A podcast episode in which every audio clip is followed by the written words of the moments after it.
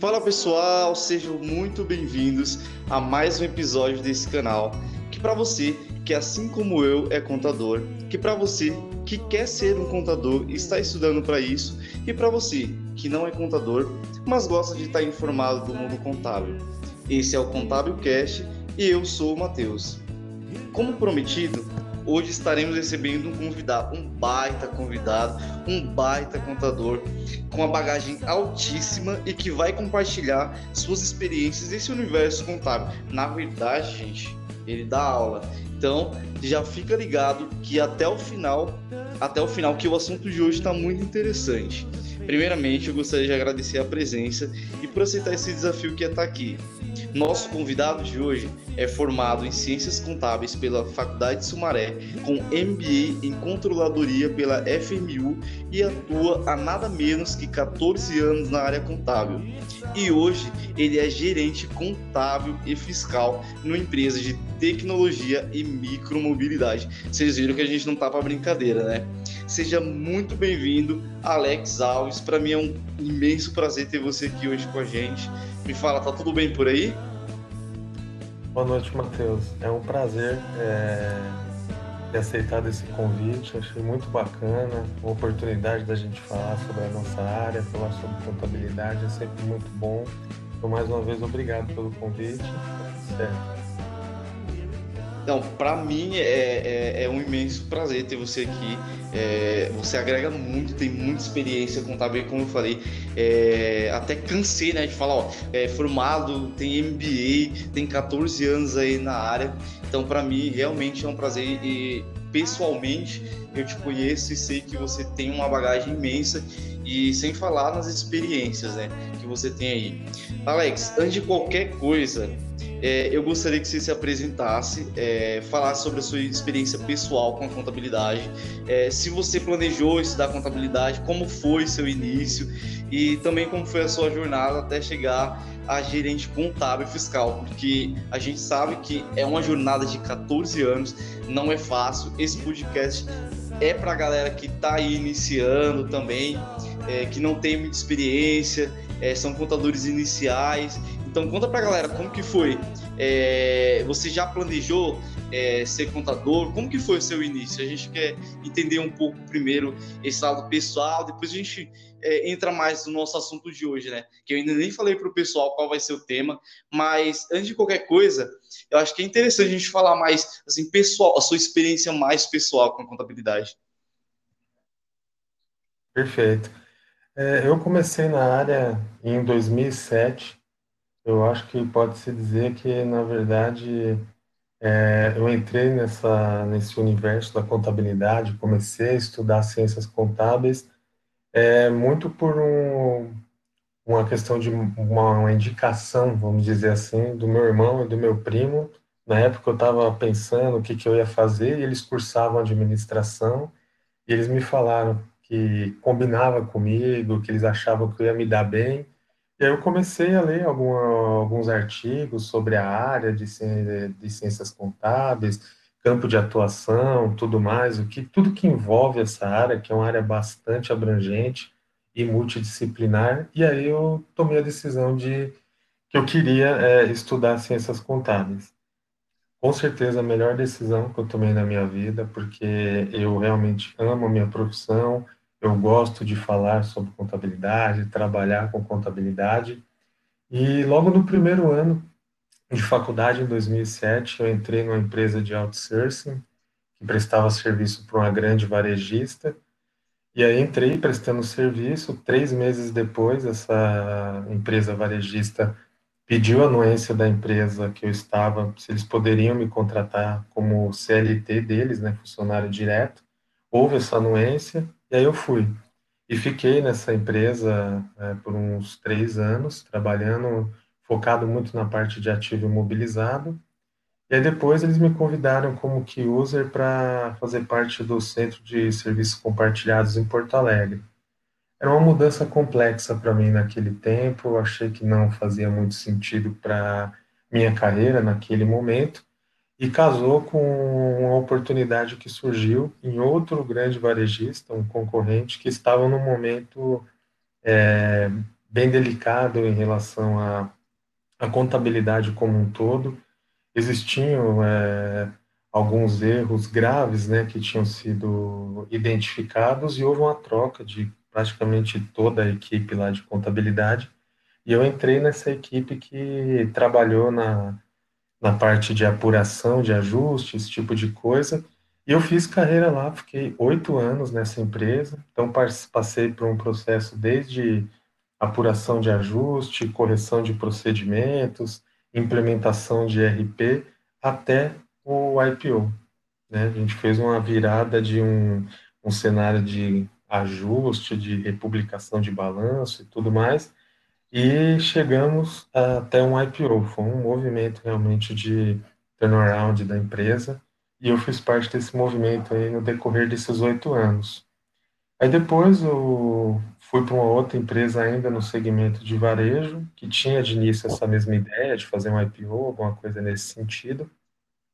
Depois eles acabaram até desistindo, mas por questões da, da empresa mesmo, da gestão. Aí eu fui para uma empresa de é, processamento de cartões, é, também área de contact center e de é, a parte de programa de fidelidade também. E é uma experiência legal porque é uma empresa que é da área de serviço, né? Saiu um pouco dessa desse mundo só do varejo, é, mas é uma empresa aberta, então tinha toda aquela questão da publicação, normas da CVM e tudo mais, então foi uma experiência bem bacana. E agora, no... eu aceitei o desafio da... de uma empresa de micromobilidade e tecnologia, uma empresa com uma proposta muito legal, uma proposta que, o...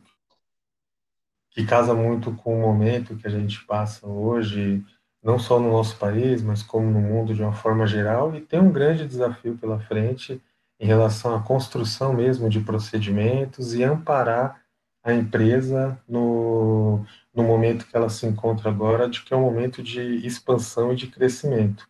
E aí já vale dizer também, pra, principalmente para quem é, tem interesse de entrar na área, que a contabilidade hoje ela está muito diferente do que a gente poderia notar, eu diria, antes da Lei 11.638, ali antes de 2007, porque hoje o contador ele é um profissional que ele atua muito no estratégico, né? Ele não é mais um profissional apenas de é, apuração de impostos, geração de, de guias, garantir obrigações acessórias.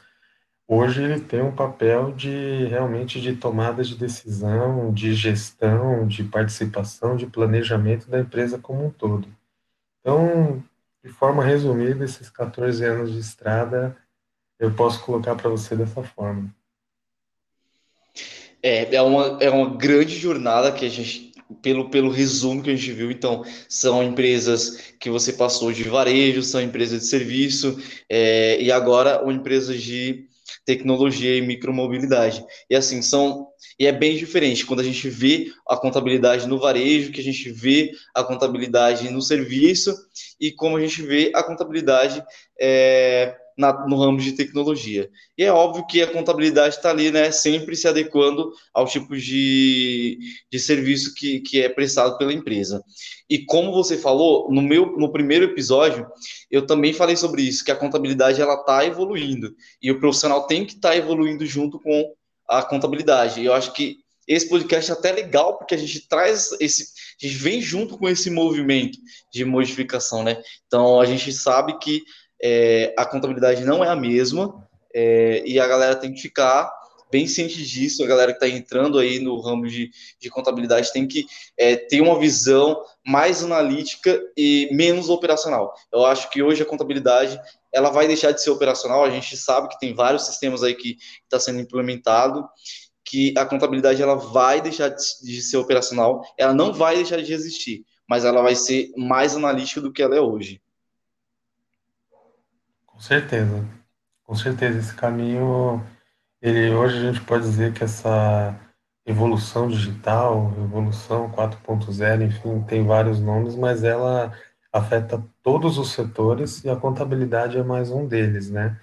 É, já ouvi algumas pessoas dizendo que ah, essa profissão iria acabar, e posso garantir para quem está nos ouvindo que isso é basicamente impossível. O que vai acontecer é uma mudança, como você bem colocou, um perfil mais analítico. O que vai sumir, o que tende a sumir, é, são os trabalhos transacionais. A parte transacional você consegue robotizar, você consegue automatizar, mas nós não estamos falando de uma ciência exata, né? Nós estamos falando de uma ciência social aplicada.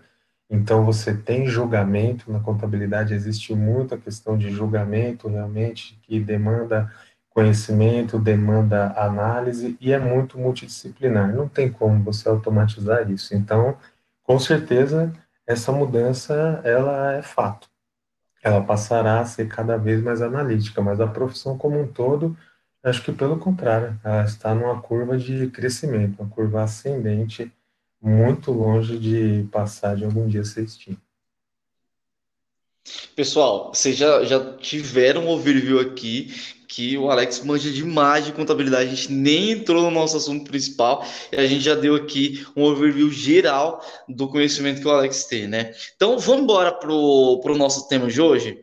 Pessoal, é, o nosso tema de hoje é um tema muito interessante, muito relevante e eu já vou falar aqui o que a gente vai falar. O tema de hoje é IFRS 16, mudanças e características. Então, o Alex ele tem essa experiência é, da implantação do IFR, IFRS 2016, é, IFRS 16, perdão, e a gente vai comentar exatamente sobre isso. E para você que não sabe o que é, que está ouvindo porque gosta do assunto de contabilidade, é, fique tranquilo, porque o Alex já vai dar um overview geral aqui, que é a nossa primeira pergunta, então, do que se trata o IFRS 16. Então, é a nossa primeira pergunta justamente para você já entrar no tema e saber o que, que, que a gente vai falar. Perfeito. O, o IFRS 16 é uma norma relativamente nova, ela entrou em vigência em janeiro de 2019, mas ela vem sendo discutida bem antes disso. A gente pode falar aí que mais ou menos desde 2016 já existia uma discussão com relação a essa norma. Inclusive, uma das poucas normas que a gente pode enxergar convergência, tanto do FASB quanto do IASB, na produção dessa norma. E o grande motivador foi a busca por uma maior transparência no balanço das empresas.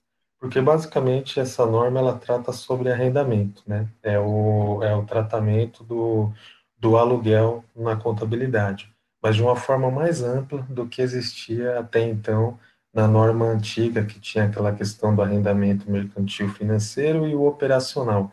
O IFRS 16 ele é mais amplo porque ele traz um novo conceito, o conceito do direito de uso. Porque a grande questão que era levantada é que, por exemplo, companhias essencialmente do setor de aviação e também setor de varejo, que tem muita propriedade alugada, esse passivo e esse ativo, que seria o direito de uso, eles não figuravam no balanço. Você tinha essas informações na nota explicativa, né? Em, em compromissos futuros, mas você não tinha esse registro. Então, causava muita estranheza de, por exemplo, você ter uma companhia aérea e você olha no balanço dela, no ativo, ela não tem aqueles aviões que ela utiliza no ativo dela.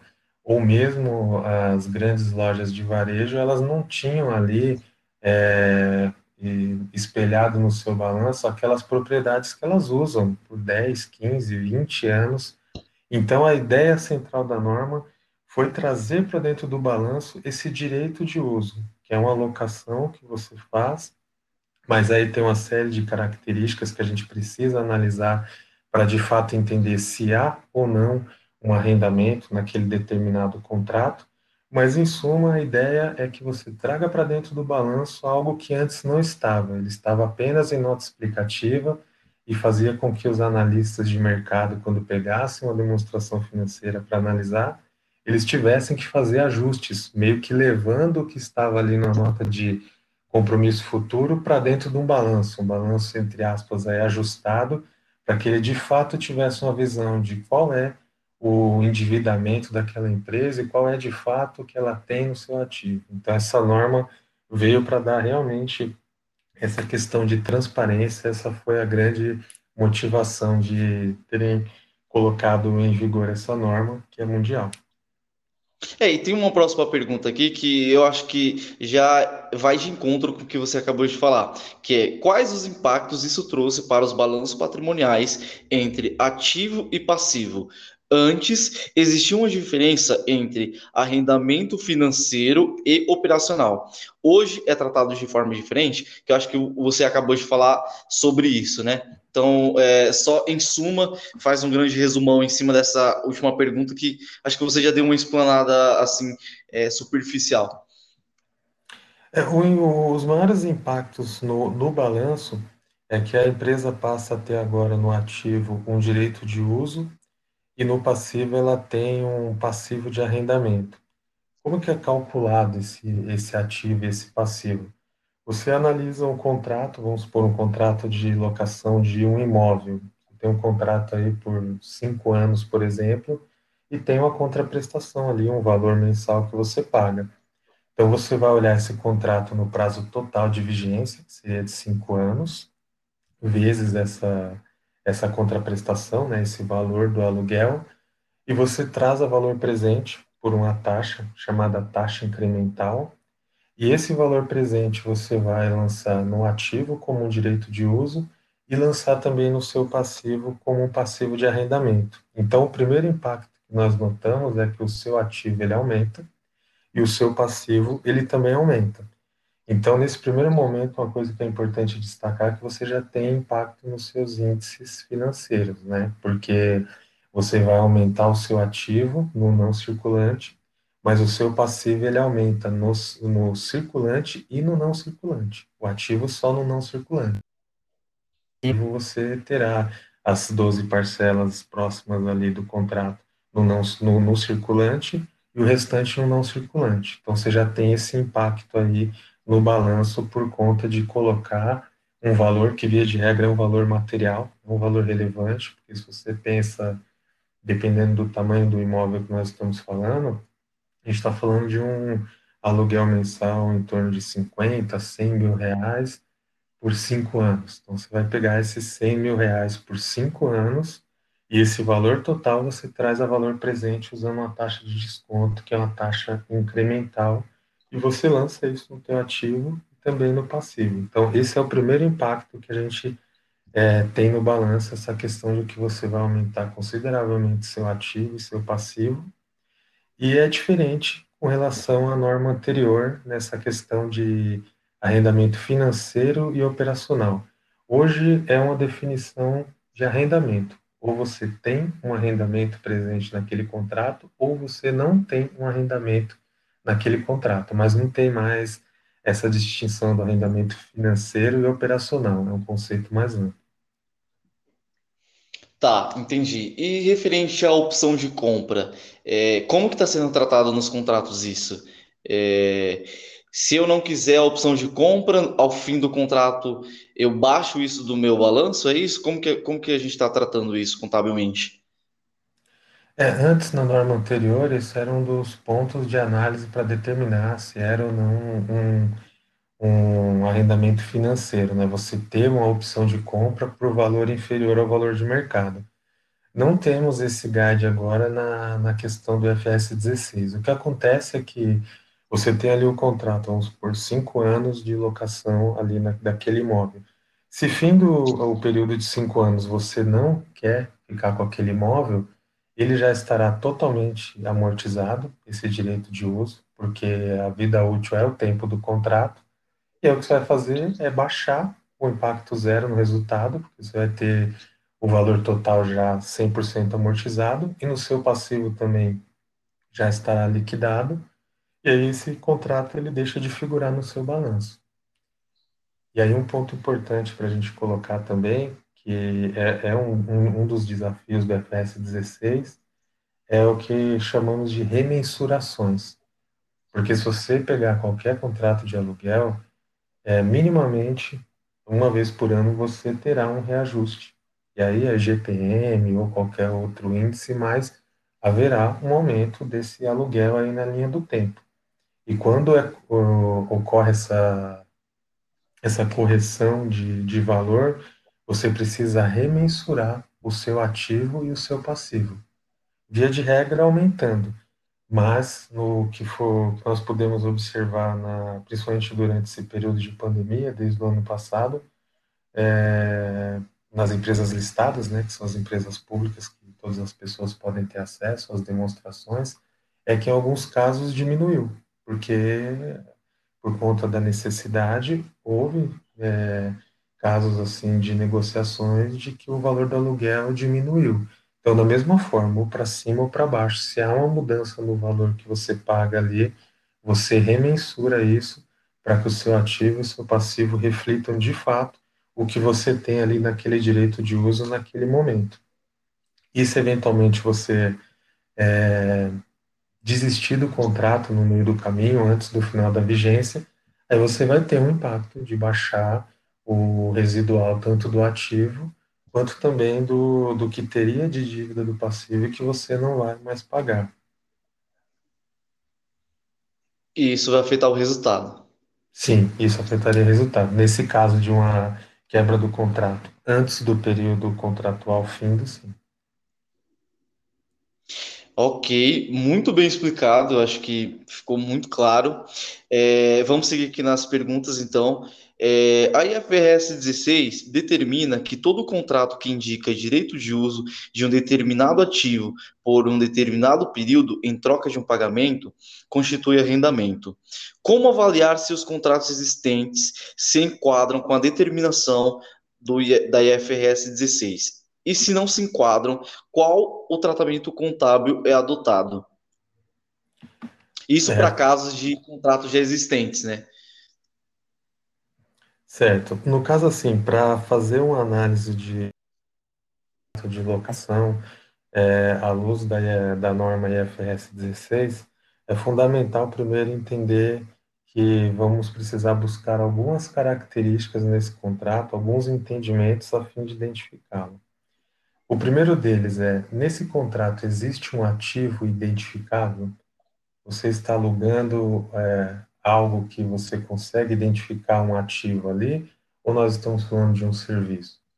Por exemplo, é, num contrato de locação de, um, de uma máquina ou de um imóvel, você tem um ativo identificado. Você sabe que você está alugando aquela máquina, aquele imóvel. Então, já, já, já há uma identificação do ativo objeto da locação. Diferente de um serviço, por exemplo, que vamos supor que você contrata é, um serviço de, de transporte, onde você pode usar diversos carros, enfim, é, mas é conforme demanda e você não tem um ativo que você está alugando ali. Você paga, sei lá, uma mensalidade, vamos dizer assim, para você usar um serviço, mas a gente não consegue identificar. É diferente de, de repente, você alugar um grupo de equipamentos, um ou mais, que você sabe quais são, que já estão devidamente identificados, então o objeto do contrato é muito claro. Esse é o primeiro ponto. Segundo ponto que a norma traz é que esse contrato precisa ter um prazo superior a 12 meses. Inferior a 12 meses nem faz sentido a gente tratar nessa norma. E o terceiro ponto, e aí é um ponto que cabe muito julgamento, vai muito de empresa para empresa, é a questão da relevância, né, do valor. E aí, é, esse ponto digo que tem muito julgamento, porque não dá para a gente colocar todo mundo na mesma régua. Você pega uma empresa que fatura é, 500 milhões, 1 bilhão por ano, de repente, para ela, um contrato cuja mensalidade é de 30 mil, um contrato, vamos dizer, de três anos com mensalidade de 30 mil, ele não é material, ele não é relevante o suficiente para que a empresa precise controlá-lo do, no, no IFS 16, que no Brasil aqui é o CPC 06. Agora, para uma empresa que de repente fatura 100 milhões no ano, o mesmo contrato de 30 mil por mês em três anos, aí já tem uma certa relevância aí já é algo que a empresa precisaria controlar. A melhor forma que eu entendo que a empresa pode adotar para evitar até problema com auditoria e coisas do gênero, seria a empresa fazer é, uma política, né, elaborar uma política é, determinada com base na sua realidade econômica e ela colocar qual seria essa régua, pensando sempre por esse princípio de relevância, de materialidade, até por contratos que são tratados dentro da norma, eles exigem um nível razoável de controles e de julgamentos. Então, ele tem um custo aí administrativo para a empresa, para tanto na implementação quanto na continuidade dos controles. Se a gente não coloca o, o contrato como arrendamento, na análise a gente identifica, por exemplo, que o contrato é inferior a 12 meses, ou não tem um ativo identificável ali. Então, ele vai ser tratado como uma despesa, lançado no resultado do período, não vai ser tratado como arrendamento, então não será lançado nem ativo nem passivo em relação a esse gasto. Vai ser tratado como uma despesa corrente mesmo, vai no resultado do, do período. E aí, só um outro ponto importante em relação a prazo, é que a norma diz que se de repente você tem um contrato, que ele é de 12 meses, mas você tem uma cláusula de prorrogação que você pode ou não exercê-la por mais 12 meses. Então, se a gente pensar no contrato como um todo, você tem um gatilho ali que poderia transformá-lo em um contrato de 24 meses. Aí entra de novo a questão do julgamento. Se a empresa entende que é provável, que é altamente provável que ela vá continuar com aquele contrato, ela pode tomar por base o período cheio, já com o período de renovação. Acontece, eu vi exemplos disso em algumas empresas que eu trabalhei, por exemplo, colocação de softwares. É, uma empresa tem um software que é basicamente o core da operação, é o software que faz o negócio da empresa é, acontecer. E você tem ali um contrato de cinco anos que pode ser prorrogado por mais cinco. De fato, a probabilidade de renovar esse contrato é grande, muito grande, uma vez que o software, nesse caso, é o software core da empresa. Então, nesse caso, a empresa estaria totalmente em compliance com a norma de usar o período cheio do contrato. E o mesmo vale para um contrato de 12 meses, que pode ser prorrogado, poderíamos usar os 24, caso o julgamento seja esse de que é altamente provável a renovação. Ok. Tinha uma outra pergunta aqui que você já, já respondeu, mas é, só para deixar claro para o pessoal, tá? Então eu vou, eu vou repetir, eu vou fazer a pergunta e a gente já tem a resposta porque você já deu a resposta. É, mas eu vou fazer a pergunta mesmo assim. A IFRS 16 faz duas concessões, são elas: arrendamentos com duração de até 12 meses, a gente já, já falou, tocou bem do ponto dos 12 meses, que não apresenta opção de compra, e arrendamentos em que o ativo apresenta valor baixo quando novo. É, qual a decisão da, que a contabilidade deve tomar mediante essas concessões? Então, é, pelo que eu entendi em toda a explicação que você, que você falou, é, isso seria uma despesa, é isso? Isso, o que não for tratado dentro da norma, se, por exemplo, você tem um contrato de 12 meses e que não há essa possibilidade, ou você não julga que seja altamente provável uma renovação, ele deve ser tratado como uma despesa, semelhante ao que era na outra norma quando se falava de arrendamento operacional, para a gente tra é, traçar um paralelo. Ele será contabilizado como uma despesa corrente, não, não terá um tratamento como arrendamento. E nesse caso, se a gente falar de um contrato inferior a 12 meses ou de apenas 12 meses, ou que o valor não seja material, é, não temos ali um arrendamento. Esse contrato não contém um arrendamento, então ele não deve ser tratado dentro da norma do IFRS 16. Trata como resultado mesmo. Ok. É, no início da nossa conversa, é, a gente estava falando entre ativo e passivo, ativo, é, passivo circulante e passivo não circulante. Em algum momento você falou sobre índices financeiros. É, Tem uma pergunta agora sobre os índices financeiros é, e eu gostaria de que você falasse um pouco sobre eles. A pergunta é a seguinte: índices financeiros podem ser afetados com essa mudança? Com certeza, sem sombra de dúvida, e tem um impacto. Se a gente for olhar do ponto de vista de demonstração financeira, talvez o maior impacto esteja no, no resultado, porque você tem um aumento substancial do seu EBITDA e um aumento também do seu resultado operacional na adoção da norma e até na continuidade do, dos contratos sendo tratados dentro da norma. Porque pensa o seguinte, num cenário sem IFRS 16, você tem ali um contrato de aluguel que te custa 100 mil por mês. Vamos dizer que é um contrato de cinco anos. Você teria ali uma despesa de 100 mil todo mês, que ela diminuiria o seu EBITDA e diminuiria o seu resultado operacional. No IFRS 16, você deixa de ter essa despesa de aluguel, você não vai ter esse impacto de 100 mil. O que você tem é a amortização do seu ativo, do seu direito de uso, e você tem ah, os encargos, né, a, o encargo financeiro do passivo de arrendamento. Então, tanto a amortização quanto o encargo financeiro, eles entram no resultado, porém eles não afetam o EBITDA e também, é, no caso do encargo financeiro, ele nem afeta o resultado operacional.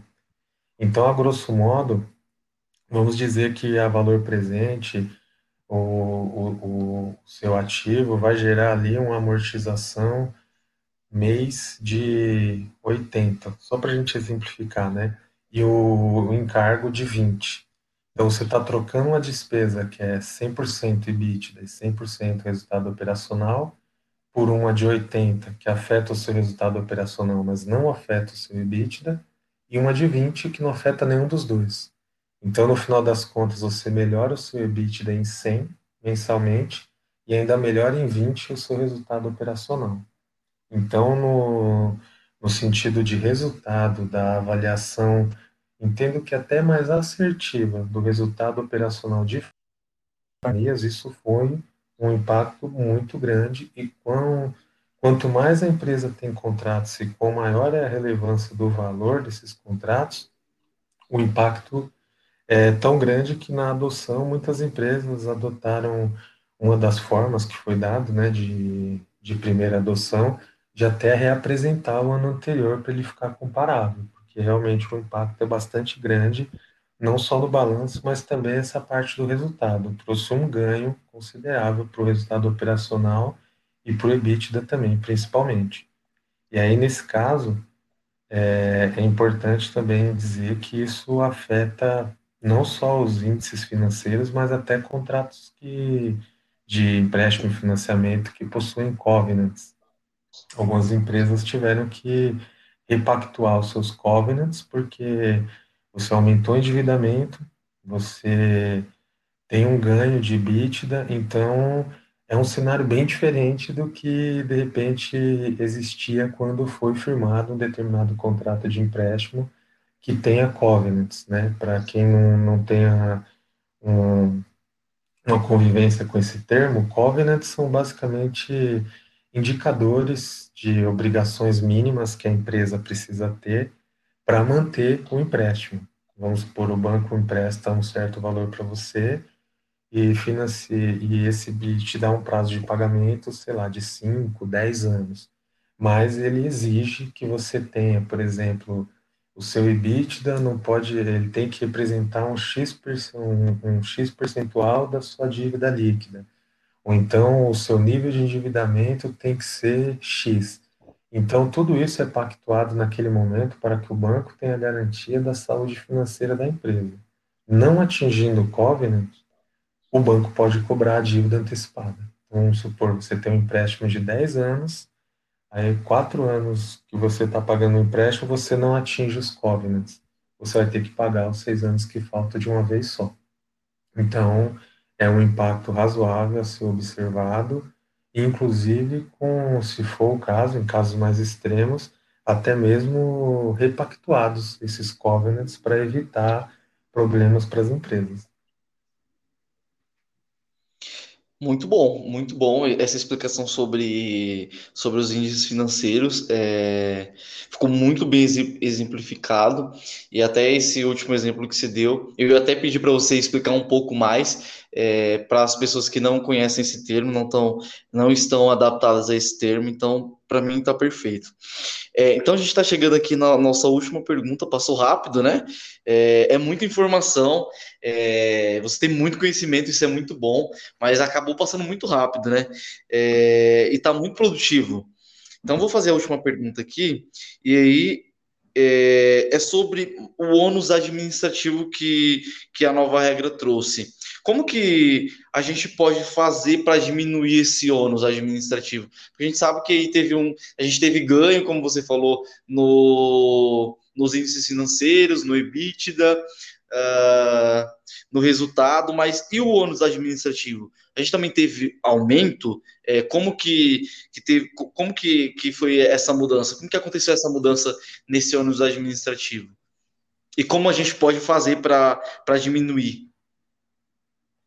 É, nós tivemos sim um impacto no um ônus administrativo, como você bem colocou, porque a adoção dessa norma ela traz assim uma necessidade grande de julgamento, né? Nós passamos por, a, por alguns pontos de julgamentos aqui durante a nossa conversa e também tem a questão do controle, né? Você vai ter que acompanhar ali as renovações contratuais, tanto de períodos como também de valores, né? Por conta de daquela mudança anual mesmo da atualização do contrato e tudo mais acompanhar essas remensurações e cada remensuração você tem que recalcular aquele contrato, fazer os registros novamente. Então, sim, tem um ônus considerável aí para operacionalização disso. Mas se a gente for falar assim de uma forma, o que pode ser feito para diminuir esse ônus, eu diria que basicamente hoje nós temos duas grandes ferramentas para isso. A primeira é fazer bem feito o trabalho de implementação né, da, da norma. Ou seja, definir bem aquela régua do que você vai e o que você não vai tratar dentro da norma. Então, definir bem, de repente, contratos que são imagens, né, o valor mensal deles ali, ou até mesmo o valor anual, a empresa já pode determinar de deixá-los fora da norma, tratá-los fora, porque você não vai ter esse ônus administrativo e tratá-los dentro da norma não vai trazer nada de tão material, de tão substancial para a empresa. Então, definir bem esse corte já é uma primeira ferramenta. E depois, hoje, o que a gente pode observar é que muitas empresas já estão apresentando ferramentas é, bem interessantes, ferramentas já é, bem apuradas em relação a estar em compliance com a norma, elas também vieram aprendendo, né, porque a norma saiu em 2019, mas no final do ano de 2020 houve uma mudança com relação à taxa incremental, que aí de repente é uma discussão para um outro momento, foi uma mudança até que a CVM publicou no finalzinho de 2020, já em dezembro, e tinha também uma questão do tratamento do, do PIS e COFINS gerado ali por aquela amortização, por aquele aluguel, enfim.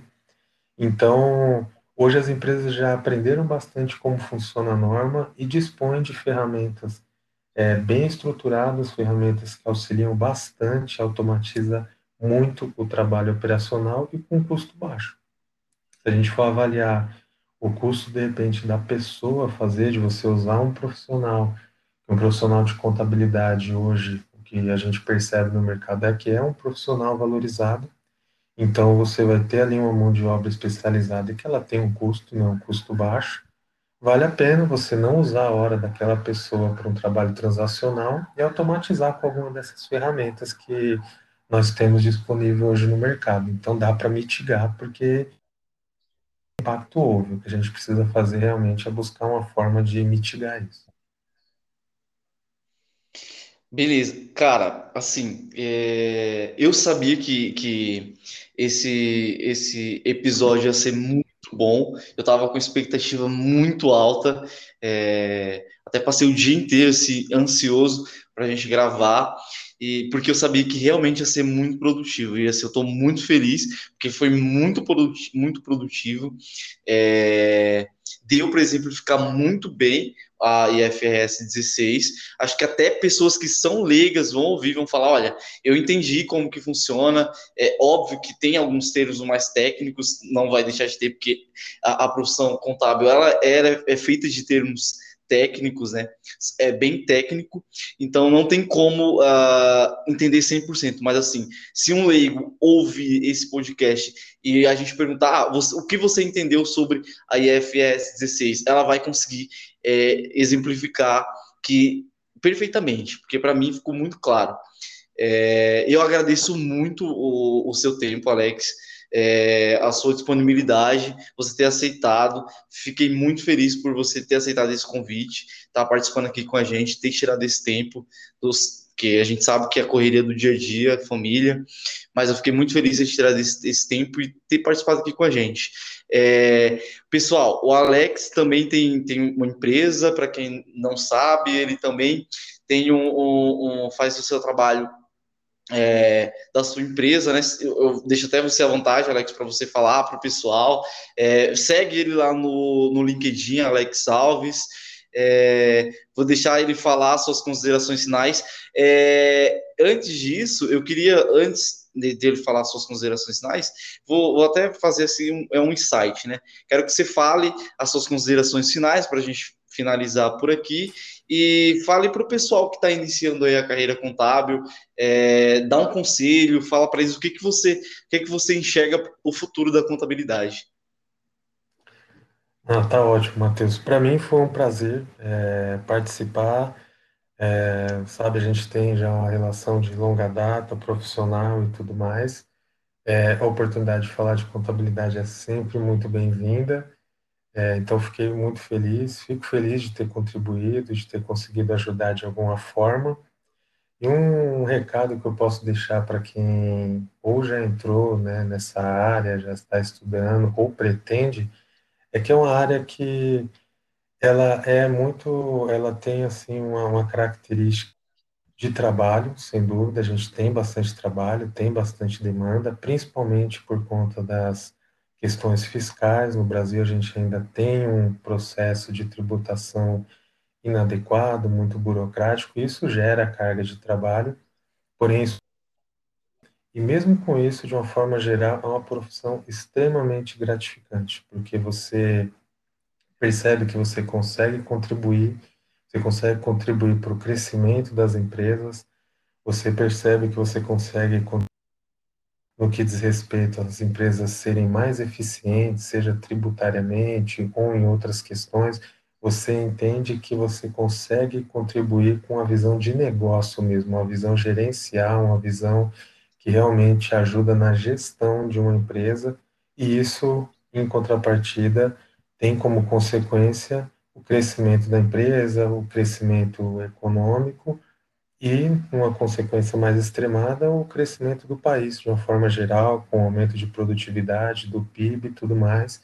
Então, é uma profissão importante dentro do, da sociedade e é uma profissão que traz muita alegria. Tem trabalho? Tem, mas para quem está pensando em entrar na área, não tenham dúvidas. É uma área excelente de se trabalhar e falando de mercado de trabalho, é uma área que oferece muita oportunidade, muito difícil alguém da nossa área ficar muito tempo sem uma, sem uma colocação no mercado. Então, pessoal, é isso. Segue a dica do, do Alex. É, se você está em dúvida, entra na área. Eu também sou da área. É, eu entrei na área lá atrás. O Alex foi o meu primeiro gestor.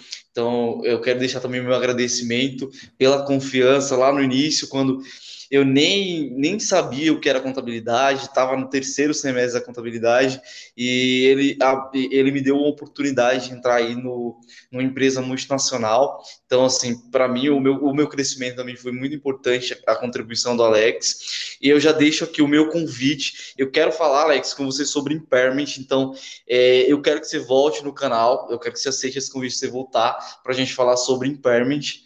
E, pessoal, é isso. Muito obrigado por ouvir. Alex, você vai voltar, né, para a gente falar sobre impairment? Com certeza, com certeza. Então, pessoal, muito obrigado pelo seu tempo, muito obrigado pela sua atenção. Deixa a dica lá, deixa dicas que você acha que a gente que pra gente falar aqui no, no, no, podcast, lá no meu perfil no Instagram, Gomes Contador, dá o feedback, é muito importante pra gente, e eu te vejo na próxima. Muito obrigado, Alex. Até mais. Obrigado a você, Matheus. Valeu, tchau.